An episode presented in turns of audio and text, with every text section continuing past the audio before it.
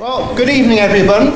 My name's Richard Perkins, and I'll be chairing this event this evening, um, which is the latest in a series of lectures and events um, called Sustainability in Practice, organised by the LSE Sustainability Team. And uh, it gives me huge pleasure tonight to welcome Professor Tim Jackson um, to talk to us, um, and he'll be talking about prosperity without growth. Um, just to introduce matters and the nature of the event this evening, um, uh, Tim will be talking for about 30 minutes, and after that time, there'll be ch- an opportunity for questions, open questions from the audience. Um, and the event will wrap up around 7.45, so there'll be plenty of chances for you to ask questions afterwards. Um, I'll just say a few words about um, Professor Tim Jackson. Uh, he's, he's currently Professor of Sustainable Development at the University of Surrey and is the director of the newly awarded ESRC Research Centre um, research group on lifestyles, values, and the environment. He's also an economics commissioner at the UK Sustainable Development Commission.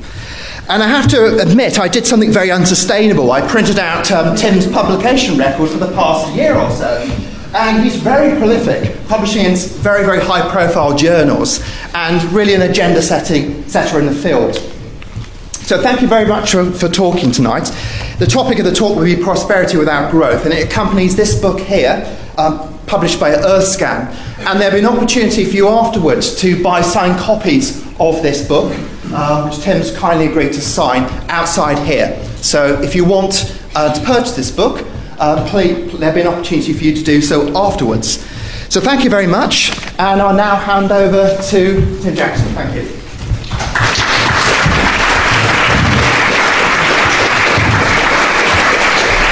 Richard, thank you very much indeed. Um, uh, wow, it's a pleasure. It's fantastic to see so many people here on um, such an unpleasant uh, rainy evening off outside, and um, I suspect some of them may be just because it's raining outside and it's warm in here. But I, am sure I saw somebody asleep already, and I haven't even started yet. Um, but, uh, but I'm hoping that I can keep you awake at least for an hour or so to talk about prosperity without growth. The provenance of, of the book actually was some work uh, that I led at the Sustainable Development Commission um, on exactly that issue, on that relationship of prosperity and sustainability uh, with economic growth. Um, and as some of you may know, that's quite a long standing issue. It's nothing new, really. The idea that there might be limits to economic growth dates back at least to the debates in the 1970s, the limits to growth report from the Club of Rome, for example. And, and in some ways, it's, it's neither new or, or is it really very sophisticated the very, very simple conundrum at the heart of prosperity without growth um, is so simple you can explain it to your children if you can persuade them long enough from the Wii and, and the internet to, to concentrate on it. Um, and it is this that um, how can a continually, indeed exponentially expanding subsystem, let's call it the economy, uh, continue indefinitely within the finite constraints of a bounded material system. Let's call it the planet. So, how can we have continually growing system uh, of economic growth within the finite bounds of the planet? It's very, very simple. And, and, and the sense that the Limits to Growth report put on the table was actually somehow that system dynamics has contained within it the seeds of its own destruction. It might not matter when economic activity is fairly small and the planet is still big, but at some point, surely down the line, and it may be sooner rather than later, you're going to run up against the constraints. And when that happens, uh, then you're in trouble. So, that very, very simple um, idea prompted you know, decades really of debate. And, and for a couple of decades, the severity went away under the assumption that somehow we could get technology to fix it. Indeed, the, the 80s and the 90s, particularly, were full of technological optimism, of eco modernization, and the sense that we could evade these finite limits by the ingenuity of the human mind. And actually, that faith in ingenuity remains an enduring feature. I can bear testament to that quite clearly from the debates I've had around this book. It remains an enduring feature of, of human optimism in relation to the challenge of economic growth, that we will fix it through technology. So I want you to hold on to that idea, and I'll explore perhaps where the limits of it might exist. And we can discuss in the questions, um, again, whether actually ingenuity, technology, is going to be our route out of this, or whether we need to think in slightly more creative ways, and you can probably guess that my answer is going to be that we need to think in more creative ways. But what I'd like to do first, really, is just sketch out um, the broad lines of the argument in prosperity without growth. And it's really, I can boil it down to three pretty simple things. One is to explore something which I will call the dilemma of growth. Not a simple, straightforward thing at all, but a quite complex dilemma, and then critique our responses to that dilemma. The second thing, having established that our responses to that dilemma fall short, is to examine the underlying dynamics of this rather complex economic and social system, and to suggest that we need to understand those dynamics if we want any chance at all of finding a positive change that will free us from the limits that we're looking at. And then finally, um, having understood the complexity of that dynamic, and I have to admit to you that at that point it's quite a, a salutary tale, really. Uh, you sort of get to a point where you feel completely stuck and you think, actually, I might as well give up. Um, but the prosperity without growth principle message actually is that if you look carefully enough at that set of impossibility theorems that confront you when you understand the underlying structure, you find multiple avenues for exploration, multiple ways out of that impasse. But it's really important to define clearly what those ways are and to explore them thoroughly. So, those are the three things dilemma of growth, system dynamics, and the system dynamics of lock in, and then our avenues for hope, if you like, in terms of escaping the dilemma. So here we are. Dilemma of growth is where I start. Um, it's pretty simple. I mean, this is a fantastic piece of evidence actually that came out, was published shortly after, uh, certainly after I'd submitted the manuscript for the book, but would have been great in chapter one. And what this is, is an exploration of uh, what is called the safe operating space for humanity. This is a systematic diagram. It's not to scale uh, specifically in relation to the Earth, but that green circle is supposed to represent what the authors of the study, and it was published in Nature, described as our planetary boundaries. So the green represents a safe operating space. And provided that we get our ecological indicators within that safe operating space, then we're not doing too badly. But the red, and you can see where the red spreads out around the different ecological impacts, the red represents those places where we are already in danger of exceeding planetary boundaries, already outside our safe operating space. And there's a couple of noteworthy things. One, of course, is that actually climate change, which I'm sure uh, you know, everyone would have guessed would be on there somewhere, isn't the biggest of the problems. It's one of the problems. It's clear, it's the one going up to the top there, in case you can't read the text. It's clear that it does exceed the safe operating space. We all know that uh, at least as, as, long as we accept the climate science, and that's not a trivial question these days. Um, but what's perhaps even more interesting is there are these other elements which are broadly known about but barely acknowledged still in policy terms that represent bigger transgressions of the planetary boundaries. So, eutrophication, for example, and nitrogen cycles, and indeed the biggest of all, biodiversity loss. This is in case you didn't know it, the year of biodiversity, biodiversity loss exceeds our safe operating space by at least a factor of 10. So we're in a bad situation already in relation to exceeding planetary boundaries, and yet our model of progress is still one in which we foresee economic expansion and increasing impact on those limits. So that's, I mean, broadly to sum that up, what does that mean? Is it means growth is unsustainable. I mean, in broad terms, at least the kind of growth that we've got is simply unsustainable. Even the level of economic output we have at the moment is transgressing some planetary boundaries. So clearly, you can question the limits, you can question the preciseness of the climate science, you can question how far we are, how close we are to those boundaries, you can do all that, as should be done in peer reviewed science.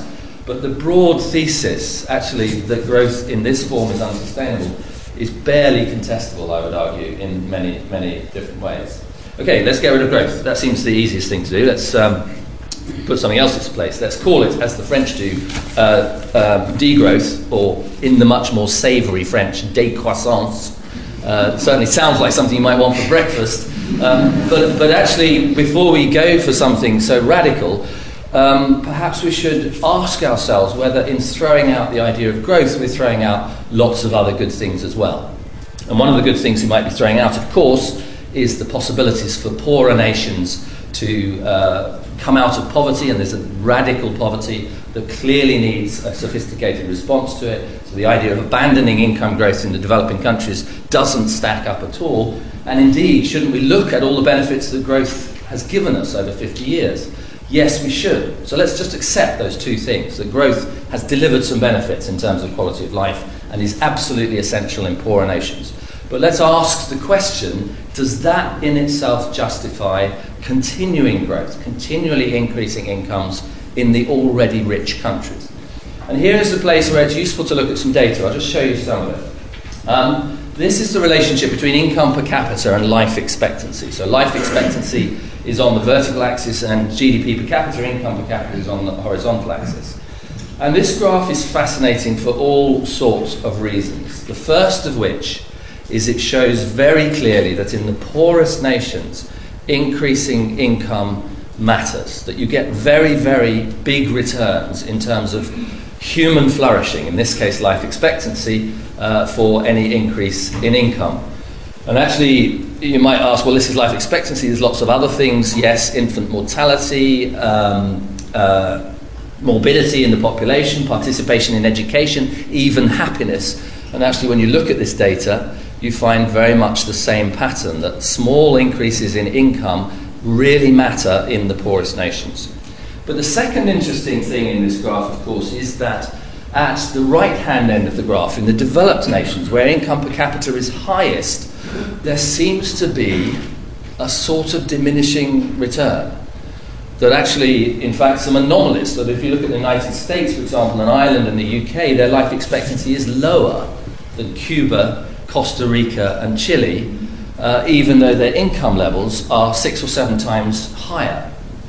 So the question here is again, not to challenge the idea that growth, income growth is essential in the poorest nations, but to ask the question should we not, in the richest nations, be making room for the growth that will deliver flourishing outcomes in the poorest nations?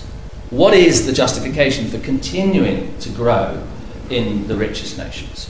What is it delivering us in terms of improved flourishing? Is it delivering us improved flourishing? Might it even be undermining some of what we would like uh, to attain in terms of quality of life? Not the least of which, of course, is our ability to behave as moral beings in relation to our fellows who are much poorer, much worse off, and in dire need of income growth. So the question there is not so much, um, you know, let's throw away growth, it is an argument about making room for growth in the poorest nations. But there's also a puzzle, there's still a puzzle here. Why is it that in the richest nations we are still pursuing growth? Why is it that enough is not enough? Why is it that, in fact, uh, in spite of the environmental impacts, in spite of the fact that growth in some places are undermining the quality of our lives and our well being, why is it that we're still addicted to growth? And this is a really important question. And the basic answer actually is the second horn of what I'm calling the dilemma of growth. And it is this that degrowth, décroissance, whichever you like to call it, is unstable. The system itself relies on growth for its stability. And I want to lead you just very quickly through the dynamics of the broad dynamics of that. You can be, this is obviously a simplification, but you can be shown it very, very quickly. And it, it, it exists in this very simple equation. Actually, it's not even an equation, it's an identity. GDP, the villain of the piece, the output, the economic output of the economy, is equal to the number of people employed in the workforce times the productivity of that workforce. So labour times labour productivity, the amount they produce in each hour, each week, and each day. And the fundamental dynamic of the capitalist economy is to pursue constant increases in labour productivity. So labour productivity is going up and up and up. So any suggestion that the output, the economic output, could be stabilised or even decreased tells you what? That there is a continuing downward pressure on employment, so that people will become unemployed.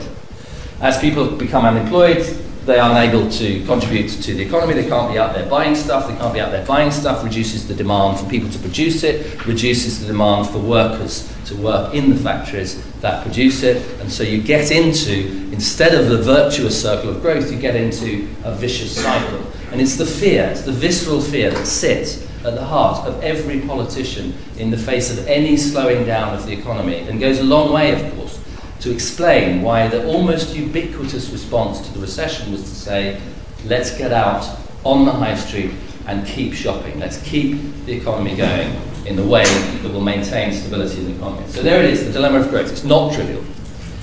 It isn't something for which we have easy solutions.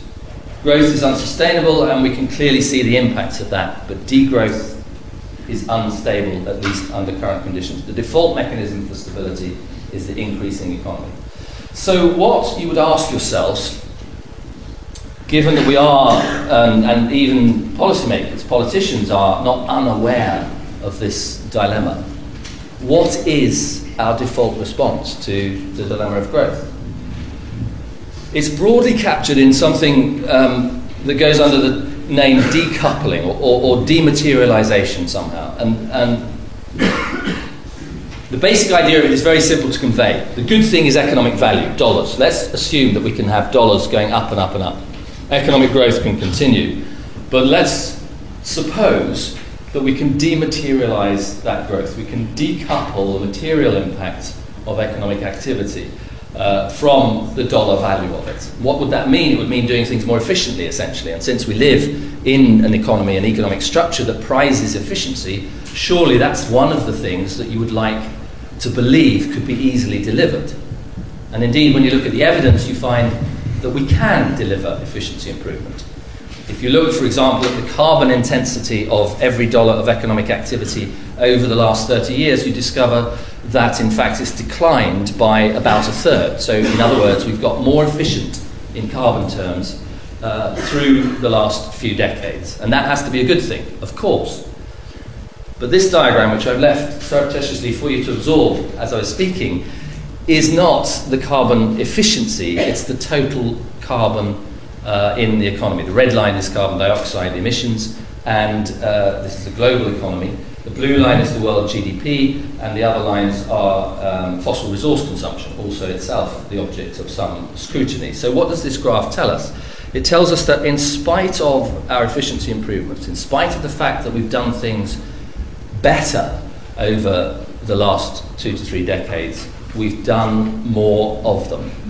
And in doing more of them, scale has actually outweighed the efficiency improvements that we had put in place through our technological ingenuity. So there we are. Technology's worked in terms of efficiency improvement. It's done the job, but it hasn't done it fast enough. It just hasn't managed to outrun scale uh, in anything like the degree to which we would need it to. So, and uh, just note, of course, that 1990 is the Kyoto base year, and that red line is 40% higher by the end of the period than it was at the beginning, and that's not quite what the Kyoto Protocol had in mind, believe it or not. So we didn't achieve it, is the message of this graph. And you can look at other data, you can look at data on resource consumption, on land use, on, on water extraction, you can look at data on deforestation, on biodiversity loss, and very, very similar things emerge. That we have not achieved decoupling. We have not escaped from the dilemma of growth. So, admittedly, we didn't try maybe hard enough. So, suppose we tried harder. How hard would we need to try? And here is a little scenario exercise that tries to tease out this question. How hard would we need to try, for example, to meet our carbon targets? Um, on the left hand side of this graph is where we are at the moment 768 grams of carbon per dollar of economic activity, the average carbon intensity of the economy in 2007, just before the crash. Um, let's suppose, just a little scenario exercise, that we want economic growth. That's the basis of our continuation of this particular economic model. Let's suppose we also care about carbon limits, so we want to get under the carbon bar, we want to achieve carbon reduction uh, in line with the IPCC recommendations. And let's suppose also that we believe that by 2050, a world of 9 billion people, which is the mid range expectation, has a right, each one and every one of them, to something like a Western lifestyle with 2%, 3% growth included in it. The question is how far would we have to reduce the carbon intensity of economic activity to achieve it? And the answer, I would destroy dramatic intent entirely if this wasn't the case, is of course over here, six grams of carbon per dollar of economic activity, 130 fold improvement, and an order of magnitude faster over a very short time scale than anything we have ever achieved historically. In other words, the technological demand here is massive, it's huge. And then, of course, the economy is still growing in the conventional model, so that by the end of the century, what do you need? Actually, on some scenarios, you need the CO2 per dollar, the carbon intensity of the economy, to be less than zero.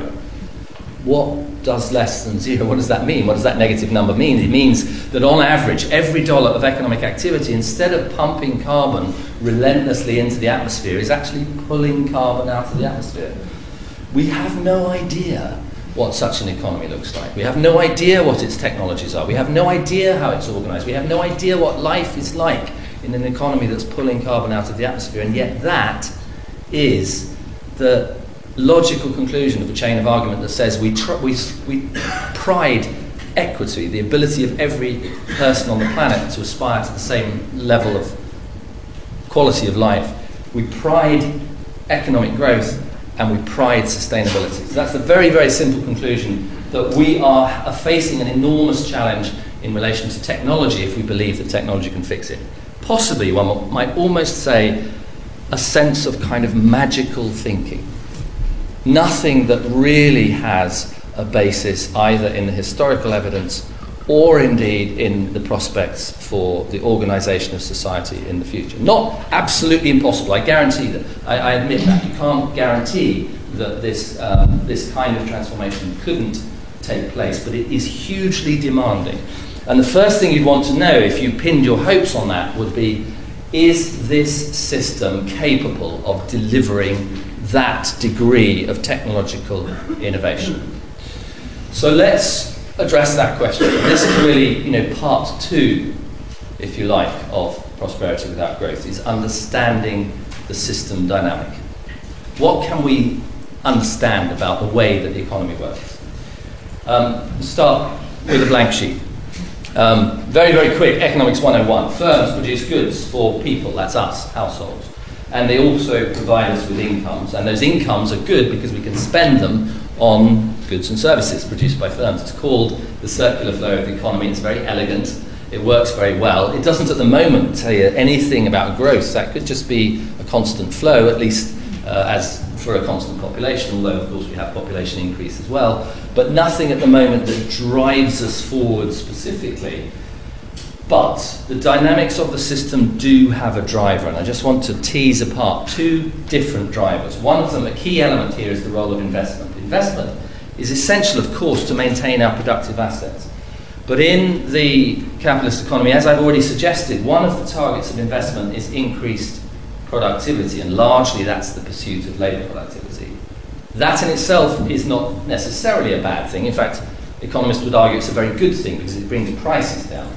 But Of course, as prices come down, economic laws being as they are, we tend to buy more of those things. So already, actually, this process begins to pull uh, more demand through the system. And perhaps even more importantly, investment is used, as Joseph Schumpeter pointed out, in a process of creative destruction, the continual throwing over of old processes and old technologies, and the production of the new, the production of novelty, the relentless production of novelty. And of course, we're very aware of that as consumers. We see it all around us every day uh, new gadgets, new technologies, new processes, new consumer services, and all of that actually uh, is, is the reality of our lives in uh, the consumer economy. Worse than that, and here is where it gets really perverse, it turns out that novelty plays a slightly seductive role in consumer psychology. In other words, we, human beings, us here, all of us have something of an appetite for novelty. There's a variety of reasons for that. Novelty signals progress to us, it gives us a sense of hope that things are getting better, uh, functioning better, signaling better, brighter, and, and shinier than they were in the past, and providing a vision of a better world, if not for us, then for our children. So novelty plays into our dreams and aspirations. It's part of our psychology to some extent. And um, it also plays, as I've indicated here, into some slightly less sanguine dynamics like status competition. Having the latest gadget, the biggest house, the fastest car, uh, the, the most uh, resonant um, holiday in the sun, the latest fashion, all of that is well known now to play into uh, a sense of status competition, part of the way that we interact with each other as human beings. So here what you have, and I'll just underline this really, is that you have two interlocking dynamic systems, and they fit perfectly together. The production of novelty by firms is, of course, has its perfect counterpart in the consumption of novelty by people. We are exactly the kinds of people, it seems, that would keep this system going, and the dynamic of it now constitutes quite clearly something which we could identify as an engine of growth. And it's not just an engine of economic value, it's an economic engine that's played out through material goods and the relationship that we have with material goods as a language that plays into our sense of becoming part of society, of living in the social world, of helping to create the social world in Mary Douglas's terms and find a credible place in it. In other words, an essentially social task played out through material goods, locked into a structural system that continues to demand more and more of it. Um, fascinating aspects of this, uh, um, one of them is just actually how important credit is to it in relation to the credit crunch. And you can see this through this graph, which is a graph of, of personal debt, the rise in personal debt in the UK over a 15 or so year period. And you can see a sharp rise in personal debt, the, the red line, and a decline, a quite drastic decline in household savings. So, what's going on here? People are borrowing more money and liquidating their savings. Why? Because they're being persuaded that they should spend money they don't have on goods they don't need to create impressions that probably won't last on people they don't care about. and worse still, don't care about them. So, where did we get to that from the basic social task of participating in society? Well, that's obviously a question that we can ask ourselves, and we can clearly ask ourselves could we do better in that social task? But for now, um, actually, the diagnosis, and I did warn you about this, is quite salutary. So we're locked into a kind of iron cage, as I've called it, through these two mutually reinforcing dynamics economic structure and social logic. And economic growth is perfectly served by these dynamics. But well being may not be, and environmental limits are quite clearly under severe threat from what's going on. And here's an interesting fact that actually government itself is deeply conflicted here. How could that be? Why is it that government can't see this? Why can't it see that economic growth is driving us towards an ecological cliff? Well, actually, you know, if economic stability depends on economic growth, social stability certainly depends on economic stability. Isn't government actually fulfilling exactly its remit by promoting economic growth as fast as it can? Because that's what keeps the system stable, allows for social stability, and who would vote for a government that allowed for or presided over a collapse in social stability? So, in other words, you know, the lock-in that's inherent in the system itself locks government in as well and puts it in a very, very difficult place indeed. So, having established that, you know, salutary diagnosis, what's the prognosis? Well, obviously, at this point, you just say, I'm giving up, I've had enough. I've been doing this for 20 years, I'm going to leave it to some other bright, shiny faces out there, still with the idealism of utopian vision, who can go out and create a sustainable world, or at least convince themselves that they're going to. And I am going away to find a patch of land on a hillside. Above the rising sea level somewhere, I'm going to grow some vegetables, keep some chickens and goats, and I'm going to live out the rest of my days uh, in, in some sort of sense of harmony with nature. And it's a very, very tempting vision. I know lots of people tempted by it, including myself. And then you think to yourself, actually, I'd better take an AK 47 with me. because when the brown stuff hits the fan, things are going to get tough, and the barbarians are going to be at the gate. And the more you think through that scenario, the more actually you're drawn back into the eye of the storm and the understanding that actually that isn't going to last very long that rural idyll of harmony with nature is not the solution to the problems that we're facing. So, as you get drawn back into the eye of the storm, you have to find a position um, uh, uh, from which you can operate. Mine is this it's a very simple slogan another world is possible. Um, it's not my slogan, it belongs to the World Social Forum, but actually, it's an article of faith in prosperity without growth, this is it that another world is possible. And actually, the rest, the second bit, the third bit, sorry, of Prosperity Without growth is attempting to persuade you that another world is possible. You don't have to agree with the vision that I put out. You don't have to accept its implications. You don't have to say, yes, of course the world is going to live like this. All you have to do to understand my argument is to accept that this is a different possibility, that we, there are places where we could intervene. So all I'm going to do in the last little bit is suggest what they consist of, and they have to look at economic structure, that's clear. They must look at the social logic. They may need to look at questions of governance, and all of these things are teased out in, in the last bits of Prosperity Without Growth. I'll just lead you through just a couple of bits of them. Um, the, the starting point, interestingly, actually, is to, is to go right back to basics and say, is our conception of prosperity the only one that we could possibly have? is the prosperity as economic income and ever rising economic income, does it make sense in terms of our philosophical understandings of what it means to flourish? And here, the evidence is just so strong, really, that it just it, it confounds me why it's so difficult to take on board. Because all of our philosophical traditions, lots of our faith traditions, the wisdom traditions, all of the sense of economic history, all of our understanding of economic psychology and social psychology tells you actually it isn't money, isn't just money that matters. You can think of prosperity in different ways. If you ask people, indeed, popular surveys, what matters to them, family, friends, a community that they can trust, a good quality of their environment, the ability to participate in society, a sense that it's possible to think of their lives in meaningful ways. These are the components of prosperity. The vision that we put at the heart of prosperity without growth draws a lot on these ideas and on the philosophy of, of Amartya Sen, um, who talked about capabilities for people to flourish, and prosperity as being about the provision of those capabilities that vision is slightly tempered by the fact that prosperity, if we're to think of it in meaningful ways as a shared prosperity, has to be flourishing within ecological limits. It has to be a prosperity that we could conceive of as being available to our fellow human beings. Um, and indeed, there are some religious traditions that suggest that philosophy outside of that framing, that moral framing of shared prosperity, simply is not prosperity at all. We might not want to go that far in our Western culture, but it is clear that we can conceive of prosperity in very, very different ways. It would still, of course, have material conditions. Food, clothing, shelter is still going to matter. But what about the vast majority or the increasing majority of our material consumption that's dedicated not so much to food, clothing, and shelter as functional tasks, but to the object of social and psychological flourishing, participation in the life of society. How could we approach those tasks?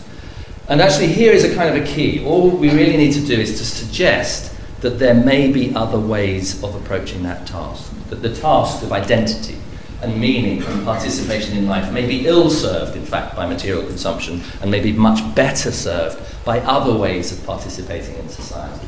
And I just out to tease out one of the elements of that because it's a very, very interesting one around the role of social goods and in particular the role of public spaces. Could public spaces, could the space between us, rather than material things that we fill it with, provide a means of participating better in society than the one offered by consumer culture?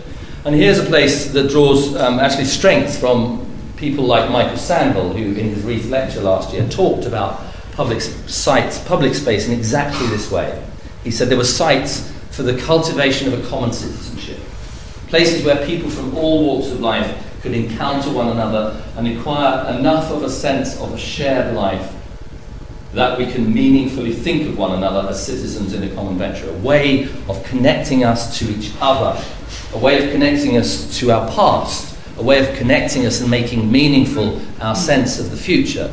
So here you have a concept, a very, very simple concept of public space, which we had relegated as a second class citizen, as a safety net for those who couldn't afford private affluence, is shifted into the centre of the frame as one way of creating capabilities for people to flourish in less materialistic, more meaningful ways. You may not agree with it. You don't have to agree with it. All you have to do is recognize, in fact, that there is an avenue here for a different way of approaching social and psychological flourishing, a different sense of prosperity. That's fine, that's great, that's a nice rosy vision, make you feel all warm inside, that idea of um, social flourishing. Um, and it is absolutely essential to at least know that you have that vision in your back pocket to inform the way that you're pursuing this different prosperity. But you still have not solved the economic problems. You still have an economic structure that is tough, that is demanding, that has its own internal logic. What are you going to do about the economy? Well, the first thing to say is that's not just my question. To be perfectly honest, on the back of a massive financial crash, a recession, and no clear sense of where long term recovery is going to come from, that is everybody's problem. Where is the new economy going to come from? Where is the next economy going to come from? So, here, by way of offering into that debate, is a couple of suggestions that might just lead us towards another economy. And I've pitched it just for the sake of argument in terms of another engine of growth. If we accept that engine of growth has led to financial insecurity through the instability of the system of, of uh, financial of expanding credit essentially if we accept that it has failed to reduce inequity if we accept that it's driving us towards an ecological cliff but we still want economic growth let's try and think of another engine of economic growth. And there are two candidates. Again these aren't mine they're out there you can take a look at the literatures in relation to them. And there are two quite strong candidates. One is the idea of a whole set of green technology markets, new technologies, whole sets of places where we can employ a new workforce in the production of these technologies and they can deliver us back a sense of economic expansion. And the other is a very interesting one, is the idea that it goes back to my sense of decoupling, is if it's the material goods that we're worried about, why don't we just sell each other services? Kind of servicized economy. So we're not selling widgets and stuff, we're selling things that contribute to human flourishing, to each other's well being. Maybe it's health, maybe it's education, maybe it's yoga teaching, maybe it's dancing, maybe it's gardening, maybe it's something that's uh, built around the renewal and renovation of buildings, um, refurbishment of, of our um, infrastructures. Maybe it's a set of services completely, in some cases, completely dematerialized. A yoga teacher has a group of 20 people in a field. They all walk to get there and they pay the yoga teacher the money for the service. Now, I'm setting that up slightly as, a, as a, an example which is clearly not necessarily a mainstream economic activity, but it is the sort of thing that people have talked about in terms of an increasingly servicized economy. And actually, it has a lot going for it because those activities contribute to human flourishing, they support community, they don't have many resources, and they create economic activity. So, what could possibly be wrong? Well, maybe not a lot, actually. Let me look at each of those things in turn. Where do they take us? Could they provide a different engine of growth? Clean technology first, it leads to uh, a concept that I explore in the book called ecological investment. And ecological investment essentially is recognizing that yes, we do need these targets. We need these low carbon technologies. We need, we need resource productivity. We need renewable energy. We need energy efficiency. We need investment in different sets of infrastructures and technologies. And we also need to invest in ecological assets. We have to protect the ecological assets that are essential to growth. But, and this is the but, this set of investment targets doesn't work the same way as I showed you in that circular flow economy. It doesn't have the same short return, high payback characteristics so favoured by financial markets. Sometimes there's good financial returns, sometimes the paybacks are much longer. Sometimes it's ecological and social returns we're looking at, not financial returns. So, in other words, this is a fantastic set of targets. It's absolutely what we should be doing, but it doesn't return us to growth. Productivity in the long term, in the financial way, in the way conventionally measured, is likely to take a hit it's a fantastic idea. It's very, very good. We need to rethink financial markets to get there. We need to rethink the balance and the role of the public sector in relation to the private sector. We need to rethink questions of ownership and the distribution of assets from these investments. But it isn't necessarily going to give us back growth. Let's take the other one. Um, and maybe you won't be surprised to discover that actually my message here is the same. This is a fantastic idea dematerialized servicised activities could be the basis for a different kind of economy. Resource light, service-based they contribute real uh, capabilities to flourishing, they provide people with jobs, support communities. Do they give us back growth? This is uh, one of the really interesting questions. It's a question on which you can ask the data. You can say, where do these kinds of things exist? And how well did they perform in terms of growth over the last 20 years, let's say? Here's the data. This comes from an EU KLEMS project, and it looks at productivity growth over the last 20 years or so. If this kind of Cinderella sector of servicised activities exists in the data, it exists somewhere here in something called the personal and social services sector.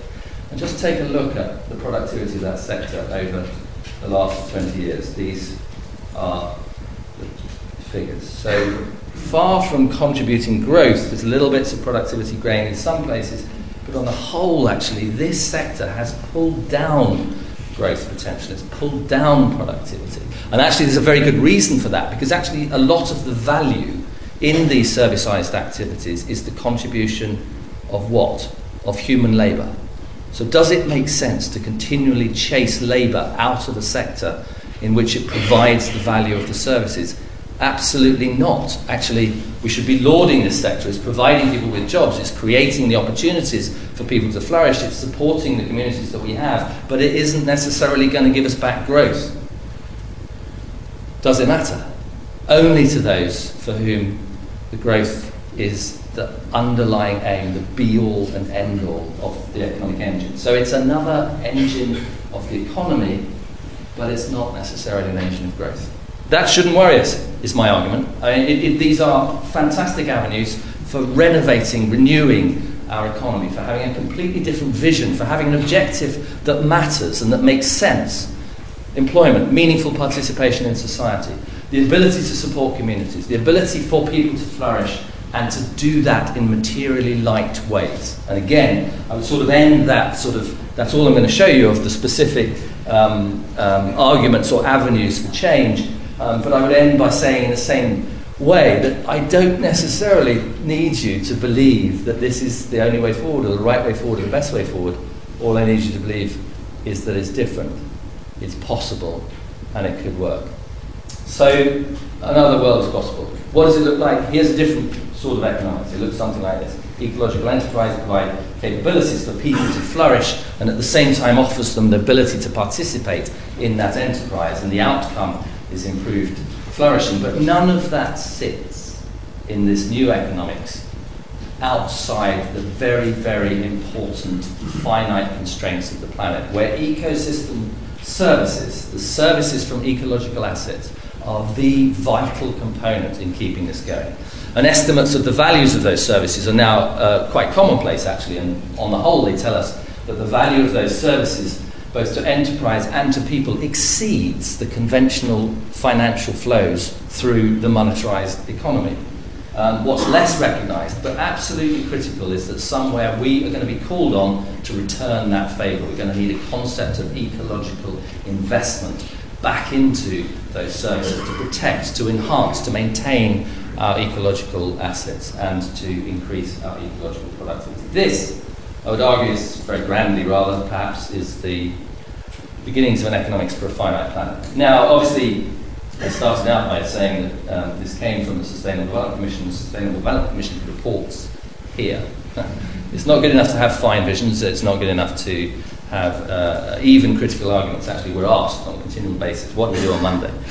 And, um, and that's always a difficult question to answer, but actually, it's possible to distill what you do where the, where the change has to happen in, in, in very simple ways. Here's my start of three uh, establish the limits, make sense of limits, establish them and integrate them into the way that our understanding of the economy works. Um, fix the economics, for goodness sake, because they're already broke and they haven't worked even in their own terms. They are ecologically illiterate and they're not capable of delivering a dynamic system that will remain within those ecological limits. And then finally, of course, change the social logic.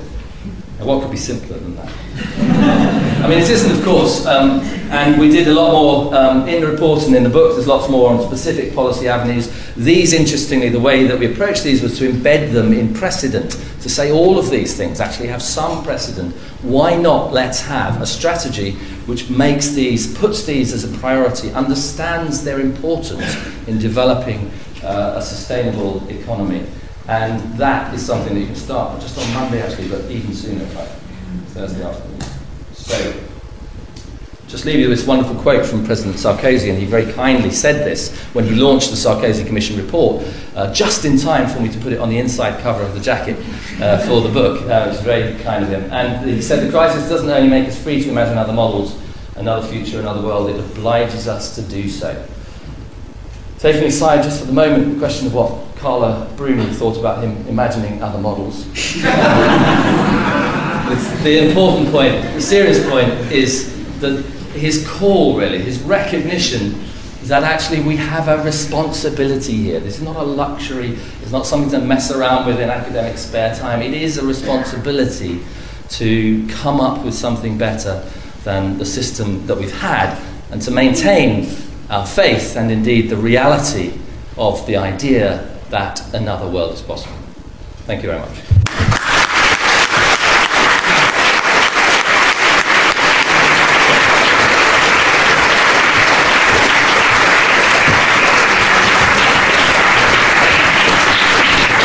Well, thank you very, very much, Tim, for what I thought was a very thought provoking, um, poignant, and healthily um, provocative um, um talk this evening. Um, we've now got time for questions. We've got about 25 minutes for questions now. I have a couple of requests to you about the questions. Um, if you could actually ask questions rather than engage in monologues, that would be much appreciated. Um, so we have maximised the time for the collective good. And also, if you could wait till a microphone reaches you and perhaps identify yourself and any affiliations you have, I think that would be useful as well. So, who wants to go first? I saw the, the hand up here. So, gentlemen.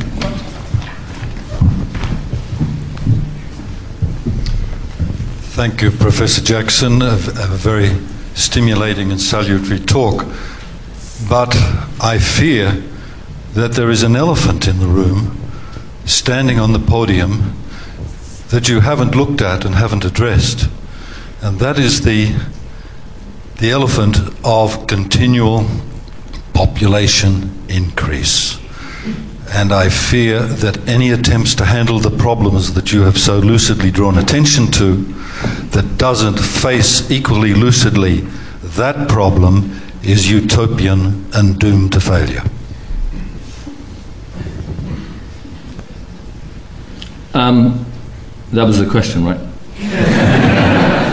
um, um, you're absolutely right to draw attention to it, and there is some discussion of it in the book. I mean, it was, it is a, a fiercely contested subject, and, and something actually on which the Sustainable Development Commission itself has, has a sort of slightly uneasy history, because Jonathan Porritt, for example, is one of those people who has spoken out quite strongly on the question of population growth and its importance, and that absolutely has to be recognised. Um, actually, there are some interesting features of it, though. When you look at the data over the last 50 years, you discover that, uh, for example, in relation to carbon, you discover that over about a 50 year period, population growth and affluence growth have both contributed about equally to the increase in impact. If you narrow your time horizon to the last 15 to 20 years, you discover that affluence begins to outweigh population as the important factor in determining uh, uh, increases in impact. And actually, if you look at projections of population going forwards, you find that shifts further. So, in other words, that the affluence factor, I'm not at all denying the importance of the population factor as a scaling factor, but the affluence factor, the income per capita factor, becomes increasingly important as um, as we go forward. So that's the justification for talking about it. I don't at all deny that the population issue is important. The other sort of um, slight factor that favours my concentration on affluence for the purposes of this argument is that actually, if what we're doing is making room for growth, uh, one of the things that we know happens with income growth in developing countries is that the uh, fertility rates declines, particularly through the education of women, and that in itself will address uh, or at least begin to slow down population growth in those places. So there is an argument still, I think, that, that making room for growth is a critical thing to look at because affluence has been and is becoming the dominant factor, and because the idea of making room for growth in those countries where population growth is highest uh, will have the effect of, or is likely to have the effect of slowing down population growth. So that's the only response I have at the moment, but I would actually accept that what needs to happen and hasn't yet happened and is very difficult to get happening. I read something in the Times or for the Times um, a week or so ago on this issue, and it elicited the most torrid response of online comment that suggests that this is still an incredibly difficult issue to tackle. And what needs to happen quite clearly is that we find a framework to make that conversation constructive and to give it the attention that, as you pointed out, is due. Um, can I take the lady in the white top up there?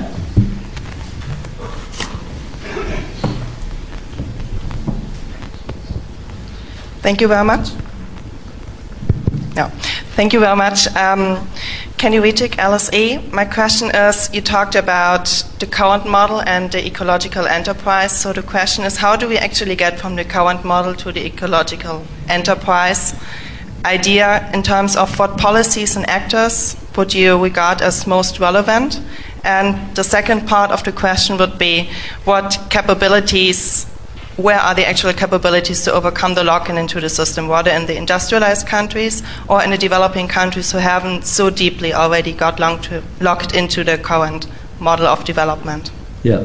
Um, both really interesting questions. I mean, there's a lot more than I had time to go into in relation to the policies. Um, on, and, and, you know, that whole list that I quick, flicked over very quickly is a sort of starter for 10, or starter for 12, actually, um, in relation to specific things. And they revolve around what? They revolve around our ecological literacy and economics, they revolve around our national accounting systems, they revolve around our ability and our targeting of investment into uh, low carbon transition and ecological protection. They revolve around uh, a set of actions that look at the social logic and understand the dynamics of that. The perverse incentives towards consumerism have to be dismantled. Systematically, we need to understand those, but we also have to offer people uh, the potential to flourish, to participate in society in less materialistic ways. And you can, you can go through that as a set of strategic aims and say, these things all make sense. And you can also say, actually, these are not things that are particularly new. They need to be placed in a strategic concept. Uh, context and, and pursued with some political will. And that brings me on, I suppose, to your question about actors. Um, and, and that is a tough one. Um, to, to answer your final point about is it in the developing countries or is it in the developed nations, and Prosperity Without Growth was a piece of work specifically aimed at a developed country audience. And my, I think my belief is that, that actually we have a responsibility in the developed nations to come up with something better, and we also have a responsibility not necessarily to impose it on the developing nations. Um, but at the same time, of course, conversations in developing nations over different models of economic development are incredibly um, important as well. Um, but who are the actors was your question. Um, we, as a commission, have an audience of policymakers, and policymakers do, and the, the government, government governance in general has a key role to play here. But it's also clear that that doesn't exhaust where action has to take place.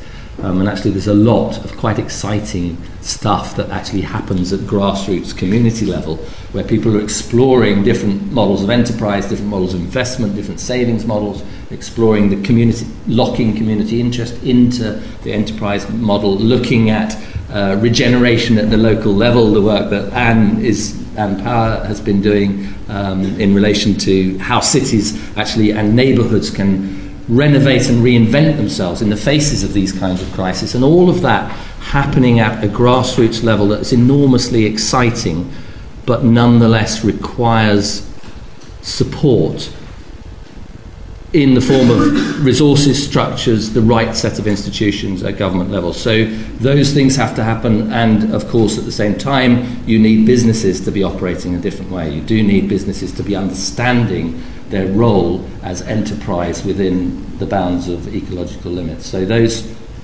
all of those actors have to be engaged. The one thing, and I was quite struck by this when I was writing Prosperity Without Growth, is it does seem to me, um, and this is salutary given the context that we might be going into in a new government, is it's very difficult to get away from the need for some form of governance, for some sense of the social contract, for some ability to provide the right structures and to change and unpick the perverse incentives. So that, that to me, and, and as our primary audience, um, that's reinforced, puts some responsibility at least on government.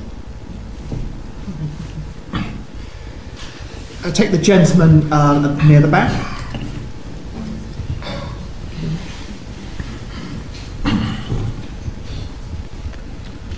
Thank you.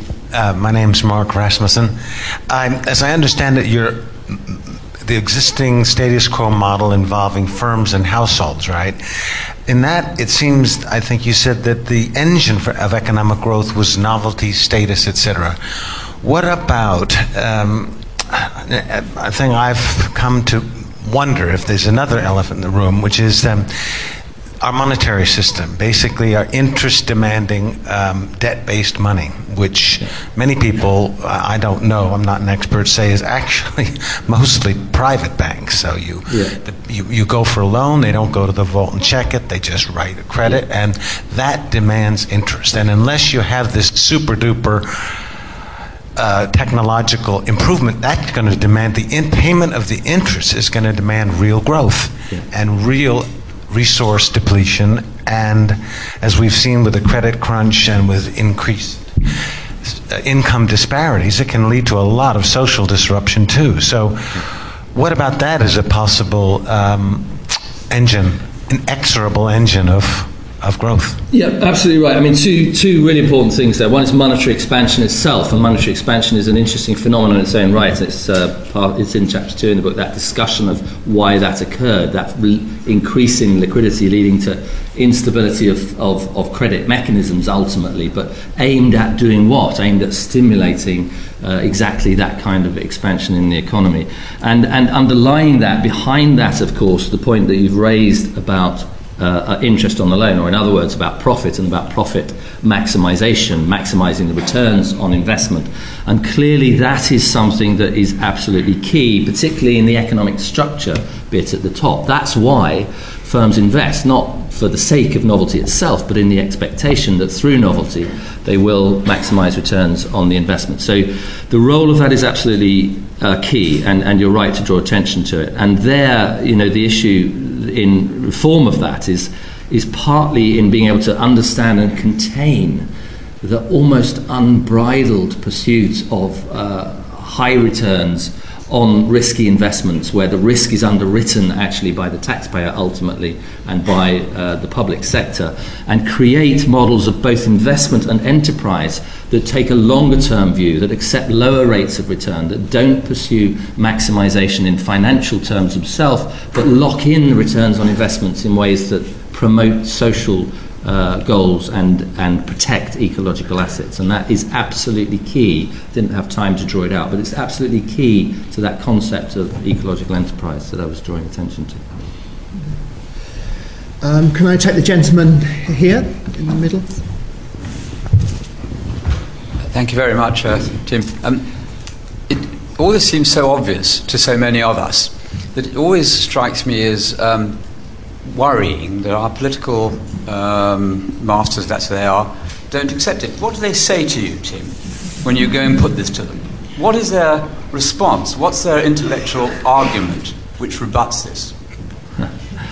Uh, well, uh, uh, it's a really interesting uh, set of responses I could give you to that. The first thing they said to me, which was a Friday evening on the night um, of the weekend, the Friday of the weekend before the launch on the Monday of the report, and I was walking home. It was quite late at night, and I received a phone call from an unnamed official in an unnamed department who told me that number 10 in an unnamed street in London had gone ballistic.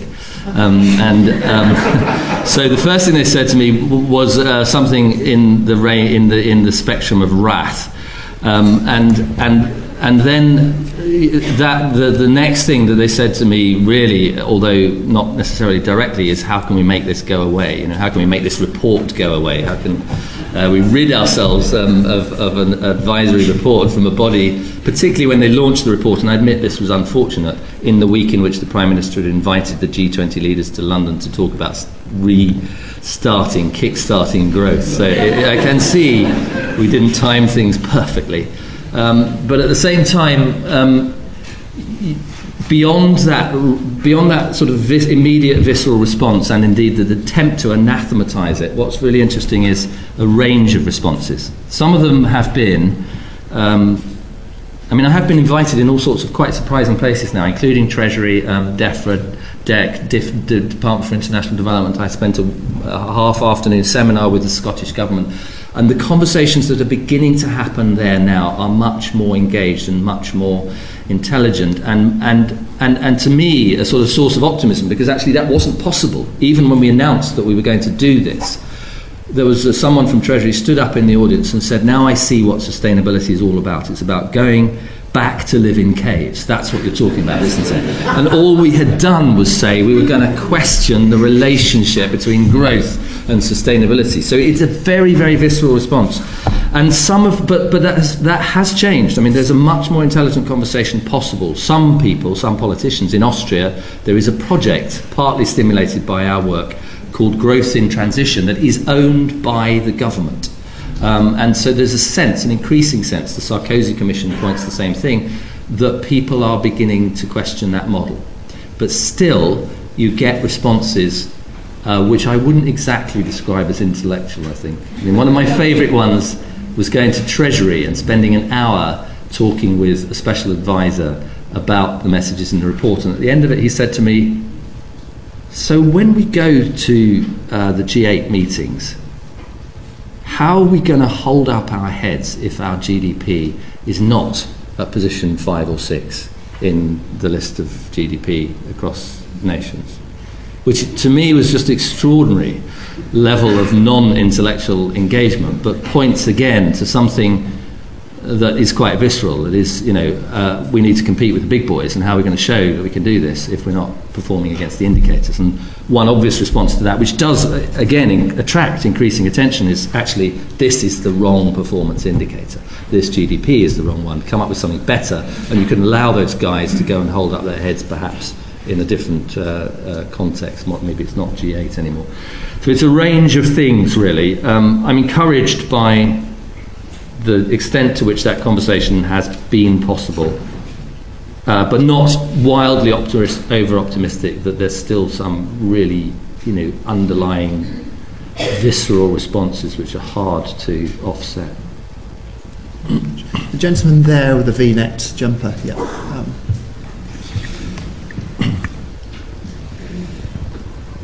Hello, Tim, and thank you very much for this wonderful book. Uh, it's really a book about ecology, even if we talk about economics most of the time. And there is at the moment a big buzz in the media and the politics about climate change. And as you've shown in the first slide, it's only one part of the issue and maybe not the most uh, critical one. So, do you think this narrow focus that we have at the moment on climate change is uh, completely welcome because it's at least a move in the right direction, or could it have a perver- perverse effect of maybe steering away the energies um, away from a more global perspective like the one you have in the book. So, yeah. could I have your opinion on that? Uh, it's a very good question. I actually think that is is potentially perverse. The the, the um, attention that we have focused on climate change is clearly not the only sustainable sustainability issue of importance. Um, but I think when any, any of you here, when, when Jonathan Porritt was here a couple of weeks ago, and he, he showed a slide right at the end, which was a kind of list of reasons that you might do some of the things that you need to do to uh, mitigate climate change, and um, with a little caption that said something like, uh, "But what if it turns out that climate change isn't happening?" But you've solved, um, you know, questions of biodiversity. You've solved issues of land. You've solved issues around water scarcity. You've solved energy security problems, and you've made people's lives better. Actually, there's lots of reasons for doing those things anyway. And and the difficult thing the dangerous thing, particularly the situation that we find ourselves in at the moment with the, the climate gate issues, the, the, the, increasing climate skepticism as a result of, of things that have happened um, um, in various places, actually in the IPCC, in, in UEA, and so on and so forth, is that we will lose a focus on a sensible idea about sustainability because we lose the public uh, acceptance of the idea that climate is important. It's going to be really interesting. I mean, particularly interesting since we do actually have climate legislation that has to be played out, at least through, one suspects, the next term of government. And, and so actions will have to begin to be put in place that will mitigate carbon emissions. Um, and I think the interesting thing about that is how that will play politically. Will people actually begin to resist on the basis of this new climate skepticism? Uh, will the government be able to recast the importance of those policies in broader terms? Um, and indeed, what happens when those policies confront the structural issues that seem to be locking governments still into the existing model? So, really interesting question without any clear answers, but we clearly stand, and we do stand at this point, I think, in quite potentially quite frightening place. Uh, gentleman here at the front.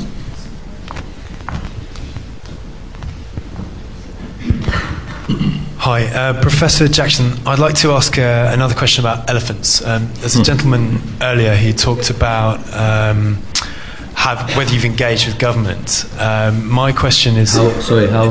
Uh, there's a gentleman earlier who asked about whether you engage with government. Oh, yes. My okay. question is a, is a follow on from that. Um, so it, it, seems to me governments aren't often as, as, good as maybe they should be at acknowledging and responding to um, elephants in the room that have long term consequences, or mainly long term consequences, such as peak oil, climate change, economies that are, are fueled on in, increasing debt. And my question is how you think we can go about changing this and helping them to think outside of the status quo, for example, as, as Sarkozy's government has started to do. And if I could, a, a cheeky follow-on question, which uh, should be quick to answer, is, is, uh, is just how you stay optimistic given the, the magnitude and number of challenges that we face. Uh, I don't always, actually. It depends which day you catch me on. So, um, um, actually, for me, optimism, is, optimism is, is an act of will, really. Um, there is no point in pessimism. It's just no, I mean, it's very tempting, but there isn't a lot of point in it. Um, and, and actually, there's good psychological evidence to suggest that optimism is a better psychological strategy for achieving things than pessimism is. Uh, so, so, I mean, you know, I have bad days along with everyone else, but, but I do think that that, that sort of, you know, op- optimism as will is incredibly important. How do you, how do you persuade um, policymakers. I mean, one of the ways that I think the Prosperity Without Growth tried to do that, and, and, to some extent it's worked, at least in engaging them in the debate, is to take quite a forgiving position.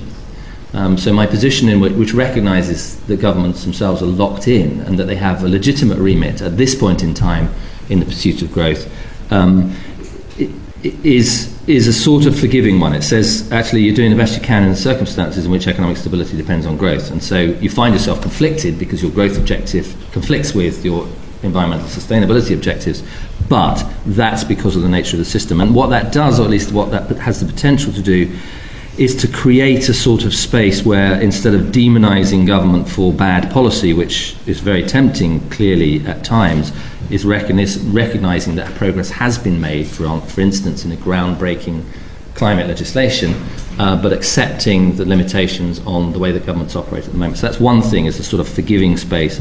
And the other thing actually is being able to offer them some routes that would allow them to take action. And, and really important there is that they can take action without scaring the horses.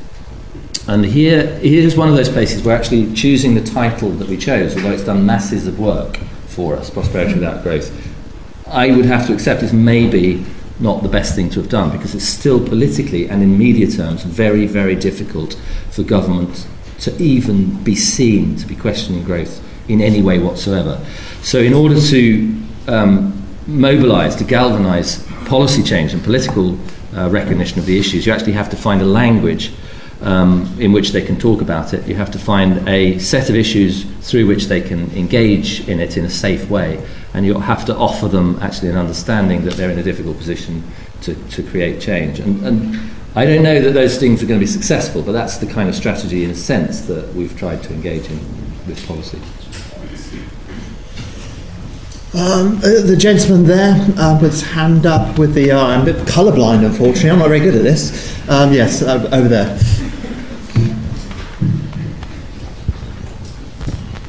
Hi, uh, Tom Vladek. I'm a student here at LSE. I would just like you to elaborate a little bit more on what you mean when you say that wealthy countries should make room for poorer countries to grow, especially when a lot of poor countries' growth is contingent on trade with wealthier countries. Um, that system dynamic is changing. I mean, it is, it is a very important point that the fact that we live in a globalized economy in which um, some of the growth in the industrializing nations in particular, certainly over the last historical period, has been contingent on consumption growth in the developed nations. Um, the room that needs to be created, though, is ecological space, um, because there isn't, and it is quite clear when you look at um, the, life, the, the, material implications of, of Western lifestyles extrapolated to 9 billion people, it just does not compute. So, our pursuit of this lifestyle um, and with this material intensity relies really on the assumption that we're borrowing ecological space both from other people on the planet who living on in dire poverty and future generations who will not have the access to these possibilities. So that material space seems to be, um, you know, that, that the, the need to create that material room seems to me to be uh, uncontestable.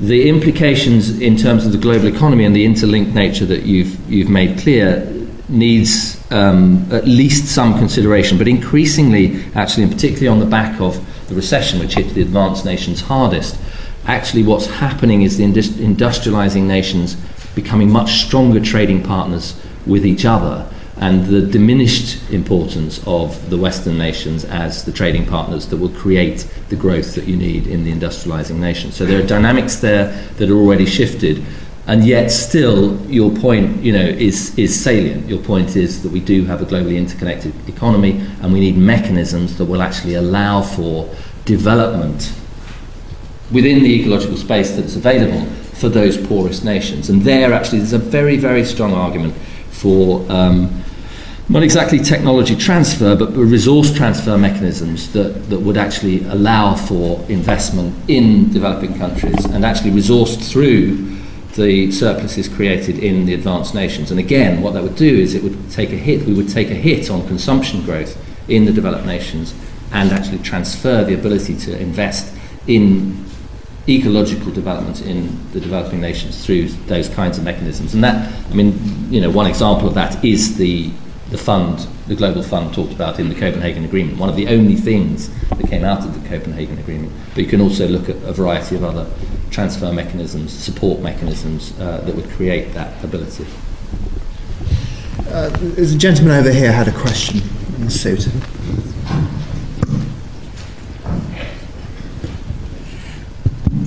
Thank you. yes, I mean, this, there is another uh, um, element, psychological uh, root of the uh, economic growth, and that is probably competition. Perverse it may be, but that is also a reality of, of human existence. Um, how do you, what you call inculcate, uh, how do you uh, bring, up, bring that element in your uh, new model? Uh, maybe yeah. you don't agree that, that competition is, uh, is what you call an issue, but uh, if it is, if you think, if you agree with it, how will you bring it, how will you, what you call, bring that yeah. I, I think Thank I understand you. the question. So you're saying that actually uh, competition and, and the, the uh, pursuit of, of, of of uh, individual self-interest, if you like, is a part is the human nature, and that's driving what's going on. Is that your question? Yeah. Okay. So I mean, it's a very good point. Um, it, but this is this is where I mean this is where when you look at that structural lock-in, you ask yourself, what can I change here? What is what is actually an immutable feature of this system, and what is not? And a very common response, particularly from economists, actually, is to say an immutable feature of the system is that we're all self-interested, self-motivated people who are pursuing through competitive strategies our own advantage, and according to Adam Smith, by extension, that is the best possible outcome for society. That is actually the ideology at the heart of the uh, mainstream economic model. Um, it's challenged in all sorts of ways. It's challenged actually even by economists in, in various ways who talk about the importance of institution, the importance of collaboration, the cooperative models of, of capitalism. But it's also challenged, interestingly, by human psychology, to come to your point about psychology. Um, and the, the, the model that I use to tease this out um, is actually due to a social psychologist called Shalom Schwartz. And Shalom Schwartz I think, has done a fantastic thing. He's got a model essentially of, of human values. And what he's suggested is that the idea that we are all self interested people is just not borne out by uh, the empirical evidence. It's not borne out either by a heuristic understanding of where we came from. So he's got a model which says actually the human psyche is a balance, a tension between self interest, self serving behaviors and values, and other regarding altruistic social behaviors. There's a clear tension there. And he says quite nicely that actually that's an evolutionary adaptation because self interest helps to uh, the, in the individual survival, but individual survival in the kind of species that we are would have been totally ineffective without the formation of social groups. And that's why the social altruistic element exists in the human psyche. So we have that tension, but it is a tension in the human psyche between self serving and other serving behaviors.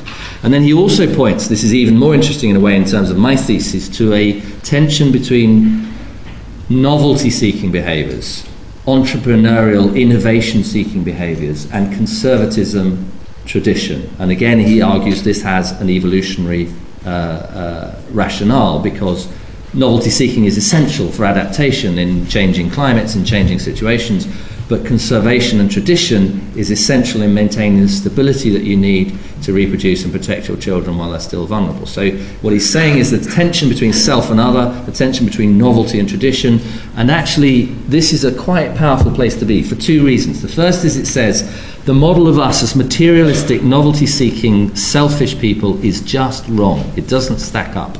And the second point is to ask the question why then have we favoured and incentivised exactly those behaviours in our institutions? And what might happen if we started incentivising the other kinds of behaviours? So there's there uh, two very strong lessons. This is not a decent model of what it means to be human.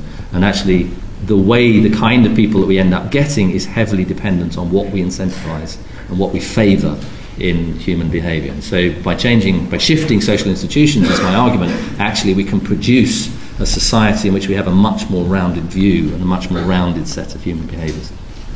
Okay, we've got time for one more question. The first hand I saw was the gentleman in the, I think it's a blue top up there.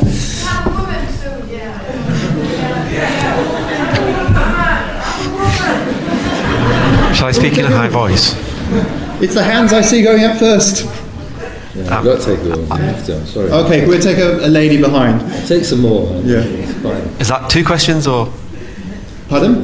Is that going to be two questions or not? Uh, yeah, we'll take two questions. Okay, thank you. Christopher Hill of Lyndota Architects. Um, as an architect, you touched upon uh, an interesting point about social space and the quality of public space. And many of the things that you ascribe to uh, having good quality public space um, seem to fit a modernist critique quite neatly. And that sort of gave me cause for concern to, to a certain degree because we know that some of those things just didn't happen when we tried that uh, at other periods. Could you please give me some indication, or give us some indication, of what you see as being quality public space in the context of what you said? Just, um, just f- to fill me in, uh, fill in my ignorance in a sense. Just tell me the, how that modernist critique played out.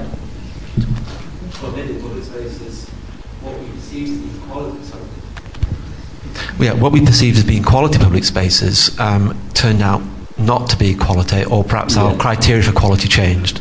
Um, and yeah. and that's that's something that's evolved a number of times, I think, historically.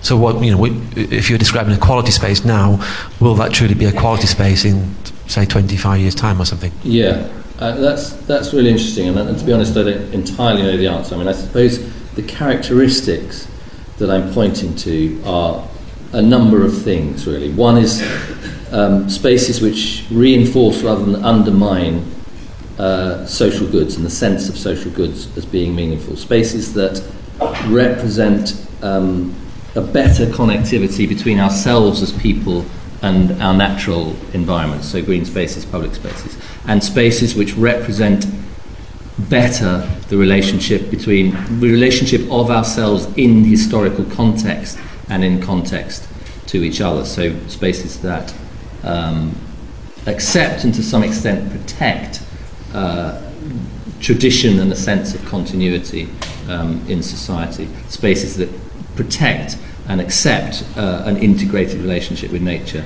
Spaces that protect and accept um, our role as social beings and the importance of social goods as a part of that relationship.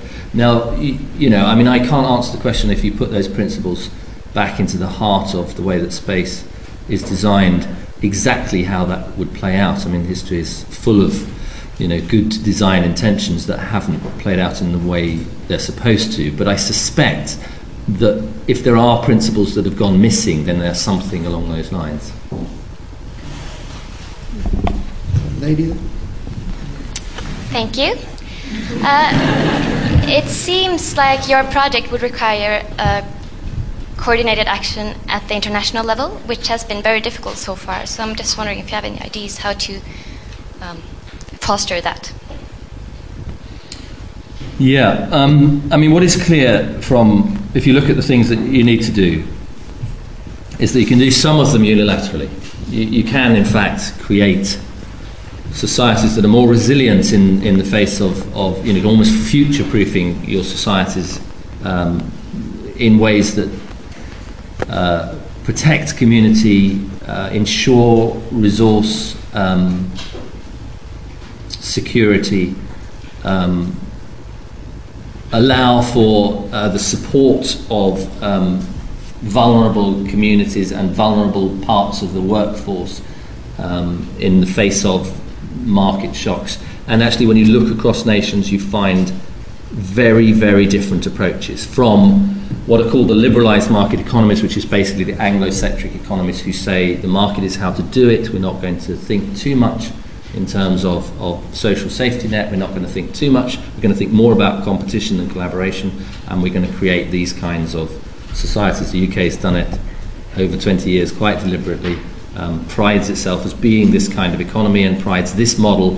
of economic activity as the best one to pursue long term growth. But you also have other models of capitalism, other models of, of economy, which are very, very different, which um, much more around. Um, uh, the protection and building of social security, much more around the relationships of cooperation between firms and people, and actually interesting evidence through the recession that those kinds of economies were more resilient to the shocks in relation to employment.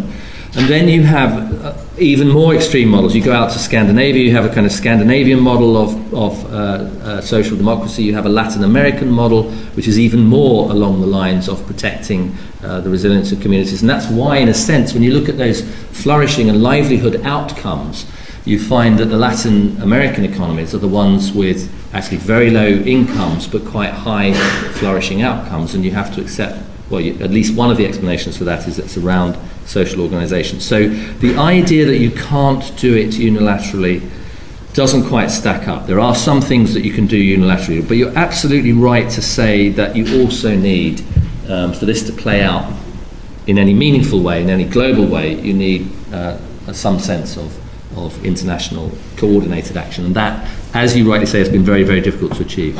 Um, Nonetheless, what is absolutely clear is in fact that the existing system that we have, the, the model that we have, is the product of a quite deliberate, coordinated international action at a specific point in time, largely just after the Second World War, largely through what's called the Washington Consensus and the Bretton Woods Agreement, and largely structuring an economic system which actually has dominated until the crash and the recession and is now in crisis.